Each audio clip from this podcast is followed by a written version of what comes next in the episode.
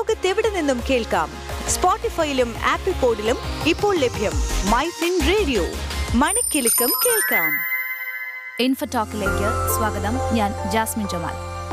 സ്വന്തമായ ഒരു വീട് വാങ്ങുക എന്നത് എല്ലാവരുടെയും സ്വപ്നമാണ്. ഒരു വ്യക്തിയെ സംബന്ധിച്ച് ജീവിതത്തിലെ പ്രധാനപ്പെട്ട തീരുമാനങ്ങളിൽ ഒന്നാണ് വീട് വാങ്ങുക എന്നത്. എന്നാൽ ഇതുമായി ബന്ധപ്പെട്ട് ശ്രദ്ധിക്കേണ്ട കുറച്ചധികം കാര്യങ്ങളുണ്ട്. ഒരു ആയുഷ്കാല സ്വപ്ന സാക്ഷാത്കാരത്തിന്റെ പിന്നാലെ പോകുമ്പോൾ മുന്നിലുള്ള ചതിക്കുഴികൾ പലപ്പോഴും നമ്മൾ കാണാറില്ല എന്നതാണ് യാഥാർത്ഥ്യം. വീട് വാങ്ങുന്ന കാര്യത്തിൽ അത്തരം അബദ്ധങ്ങൾ സംഭവിക്കാതിരിക്കാൻ പ്രധാനമായും ശ്രദ്ധിക്കേണ്ട കുറച്ചധികം കാര്യങ്ങളുണ്ട്. ഈ കാര്യങ്ങളാണ് ഇന്ന് ഇൻഫോടോക്കിൽ നമ്മൾ സംസാരിക്കുന്നത്. മൈഫിൻ റേഡിയോ ഇൻഫോടോക്ക്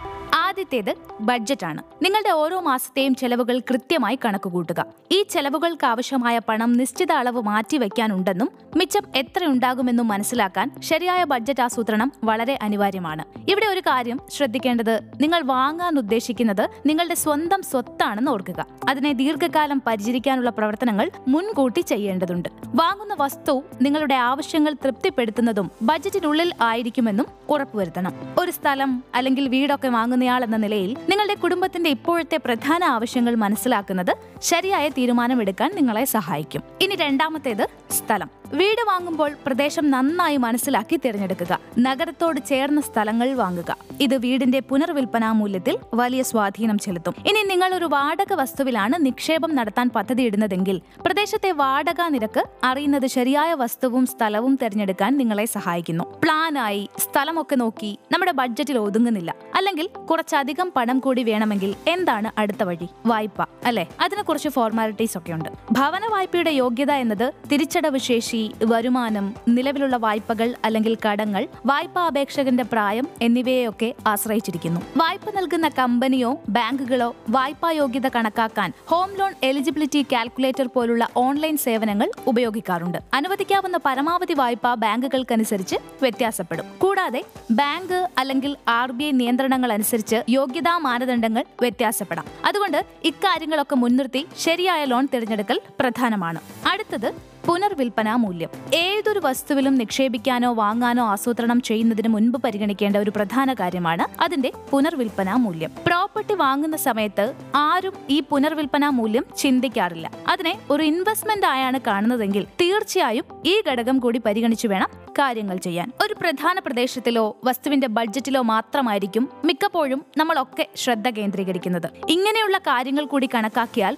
നമ്മൾ ഈ തിരഞ്ഞെടുക്കുന്ന വീടിന്റെ ലൊക്കേഷൻ ഒരു പ്രൈം ഫാക്ടറാണ് ലൊക്കേഷൻ തിരഞ്ഞെടുക്കുന്നതിൽ പാകപ്പിഴകൾ സംഭവിച്ചാൽ ഭാവിയിൽ വിൽപ്പന വില പോലും കുറയാൻ സാധ്യതയുണ്ട്. ചിലപ്പോൾ വാങ്ങിയ വിലയ്ക്ക് പോലും വിൽക്കാൻ പറ്റാത്ത സാഹചര്യവും ഉണ്ടായേക്കാം. അതുകൊണ്ട് തന്നെ പുനർവിൽപ്പനാ മൂല്യത്തിന് കൂടുതൽ ഇമ്പോർട്ടൻസ് നൽകേണ്ടതുണ്ട്. അടുത്തത് സ്റ്റാമ്പ് ഡ്യൂട്ടിയും രജിസ്ട്രേഷൻ ഫീസും വസ്തു വാങ്ങുന്നതിനായി നിങ്ങളുടെ ബഡ്ജറ്റ് ആസൂത്രണം ചെയ്യുകയും വാങ്ങാൻ തീരുമാനിക്കുകയും ഒക്കെ ചെയ്താൽ നഗരത്തിൽ ബാധകമായ നിരക്കുകൾ അറിഞ്ഞിരിക്കണം. വസ്തുവിന്റെ മാർക്കറ്റ് മൂല്യവും അതിന്റെ സ്റ്റാമ്പ് ഡ്യൂട്ടി തുകയും അറിയണം. വിപണി മൂല്യം അനുസരിച്ച് നിങ്ങൾക്ക് ബാധകമായ സ്റ്റാമ്പ് ഡ്യൂട്ടി തുക കണ്ടെത്തുകയും വേണം. റിയൽ എസ്റ്റേറ്റ് ഇടപാടുകളിലെ പ്രധാനപ്പെട്ട രേഖകളിലൊന്നാണ് ഈ പറഞ്ഞ സ്റ്റാമ്പ് ഡ്യൂട്ടി. ഇതിനായി വസ്തുവിന്റെ വിലയനുസരിച്ച് ന്യായമായ തുക ചിലവഴിക്കേണ്ടി വരും. സ്വത്തവകാശത്തിന്റെ തെളിവായി നിലകൊള്ളുന്നത് പോലും ഈ പേപ്പറുകളാണ്. ആയിരത്തി എണ്ണൂറ്റി തൊണ്ണൂറ്റി ഒൻപതിലെ ഇന്ത്യൻ സ്റ്റാമ്പ് ഡ്യൂട്ടി ആക്ടിന്റെ സെക്ഷൻ മൂന്ന് പ്രകാരം നിങ്ങൾ നൽകേണ്ട ഒറ്റത്തവണ രജിസ്ട്രേഷൻ ഫീസും സ്റ്റാമ്പ് ഡ്യൂട്ടിയും പ്രധാന ചെലവുകളിൽ ഒന്നാണ്. ഇനി വീടൊക്കെ വാങ്ങി രജിസ്റ്റർ ഒക്കെ ചെയ്തു എന്നിരിക്കട്ടെ. മറ്റിനത്തിൽ കുറച്ച് ചെലവുകളുണ്ട്. റിയൽ എസ്റ്റേറ്റ് ഏജന്റുമാർ അല്ലെങ്കിൽ mortgage ബ്രോക്കർമാർ home inspector land surveyor notary തുടങ്ങിയവർക്ക് നൽകുന്ന ഫീസുകളും സർവീസ് ചാർജുകളും പരിഗണിക്കണം. ഇനി ഫ്ളാറ്റ് വില്ലകളൊക്കെ ആണെങ്കിൽ മെയിന്റനൻസ് ചാർജ് എത്രയാണെന്ന് കണ്ടെത്തണം. കാർ പാർക്കിംഗ് സൗകര്യം നൽകുമോ? അതിന് നിങ്ങൾ അധിക തുക നൽകേണ്ടി വരുമോ എന്നൊക്കെ വിട്ടുപോകാതെ കൃത്യമായി അന്വേഷിക്കണം. വീട് വാങ്ങാൻ തീരുമാനിച്ചു. ലോൺ ഇടേണ്ട സാഹചര്യമാണെങ്കിൽ ലോൺ തുക അപ്രൂവ് ആയി. അഡ്വാൻസ് കൊടുത്ത് വീടൊക്കെ വാങ്ങി. രജിസ്ട്രേഷനും പൂർത്തിയായി. അടുത്തത് എന്താണ്? ഇനി ഒന്നും നോക്കാനില്ല അല്ലേ? എന്നാൽ അങ്ങനെയല്ല. വലിയൊരു തുകയൊക്കെ കൊടുത്ത് ഇഷ്ടപ്പെട്ട വീടൊക്കെ വാങ്ങിയാൽ അവിടം കൊണ്ട് കാര്യം തീരുന്നില്ല. പ്രോപ്പർട്ടി ഇൻഷുറൻസ് എന്ന് പറയുന്ന ഒരു സംഗതി കൂടിയുണ്ട്. നിങ്ങളുടെ വസ്തുവിന് ഏതെങ്കിലും തരത്തിൽ നാശനഷ്ടങ്ങൾ സംഭവിച്ചാൽ പ്രോപ്പർട്ടി ഇൻഷുറൻസ് നിങ്ങളെ സംരക്ഷിക്കും. നിങ്ങളുടെ വീടിന് ആവശ്യമായ സംരക്ഷണങ്ങൾ നൽകാൻ വ്യത്യസ്ത ഭവന വായ്പാ ഇൻഷുറൻസ് പോളിസികളുണ്ട് വീടുമായി ബന്ധപ്പെട്ട എല്ലാ സംശയങ്ങളും മാറ്റി നിങ്ങളെ സഹായിക്കാൻ ഇത്തരം ശരിയായ ഇൻഷുറൻസ് പോളിസികൾ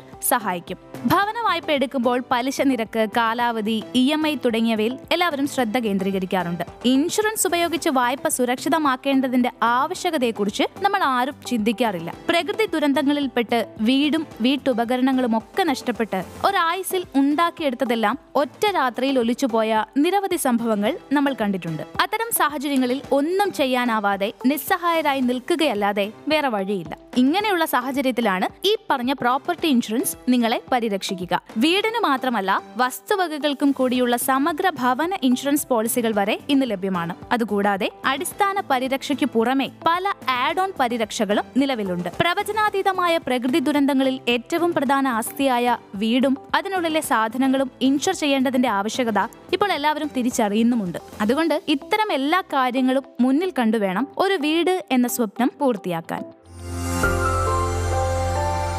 ഇൻഫോടോക്ക് ലോകത്തെവിടെ നിന്നും കേൾക്കാം? സ്പോട്ടിഫൈയിലും ആപ്പിൾ പോഡിലും ഇപ്പോൾ ലഭ്യം മൈ ഫിൻ റേഡിയോ. മണിക്കിലുക്കം കേൾക്കാം.